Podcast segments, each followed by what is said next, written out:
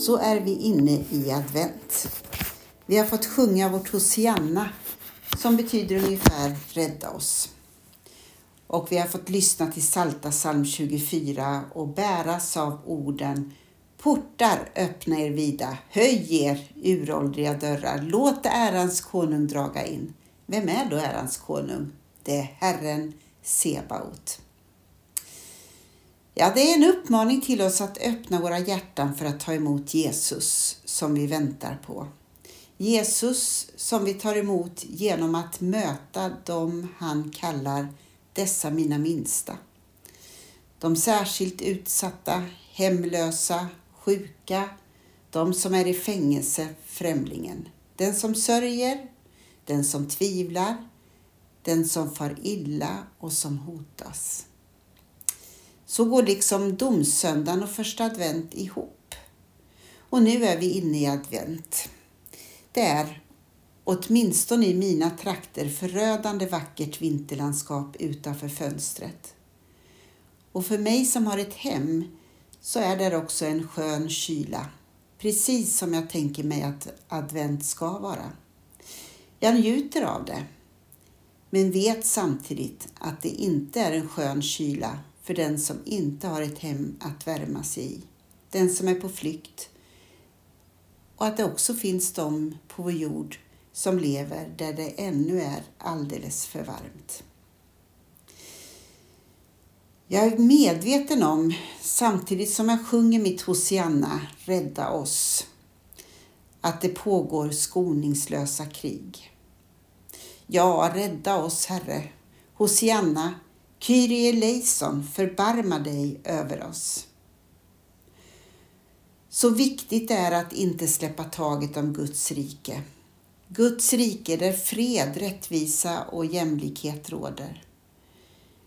Jag tänker att det är kyrkans och kristenhetens vision, mål och ärende. Det är det vi ber om i bönen Jesus lärde oss att be. Låt ditt rike komma, låt din vilja ske på jorden så som i himlen. För ditt är riket, din är makten och äran i evighet.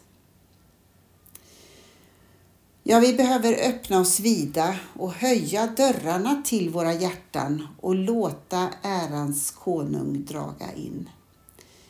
Ett litet värnlöst och behövande barn som behöver oss för att vara i världen.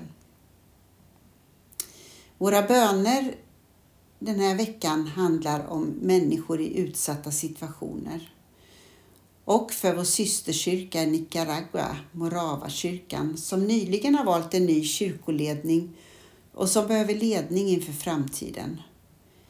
Vi ska också be för vår skapelse och människor som håller beslut för vår framtid i sin hand. Så låt oss be. Gud, vi ber för alla människor i vårt land som lever i utsatta situationer. För den som är papperslös, för den som saknar bostad och mat för dagen. Vi ber för barn och unga som far illa. Gud, hjälp oss skapa trygga och säkra miljöer och mötesplatser. Så vill vi också be för den nyvalda kyrkoledningen i Moravakyrkan i Nicaragua. Ta emot dem och håll dem i din hand. Vi ber om din ledning när beslut inför framtiden ska tas. Både beslut som rör försoning inom den egna kyrkan och fortsatt stöd till nya församlingsplanteringar. Så tackar vi dig Gud för livet och för den skapelseväv som vi är en del av. Vi ber om mognad och visdom när människor söker vägar till hållbart liv på jorden. Vi ber om mod och villighet att gå din väg. Amen. Ja, då önskar jag dig en god advent, en ljus advent, trots mörker som omger oss. För det är det som också är vår uppgift, att hålla fast vid ljuset, vid hoppet. Gud kommer till oss som ett litet barn.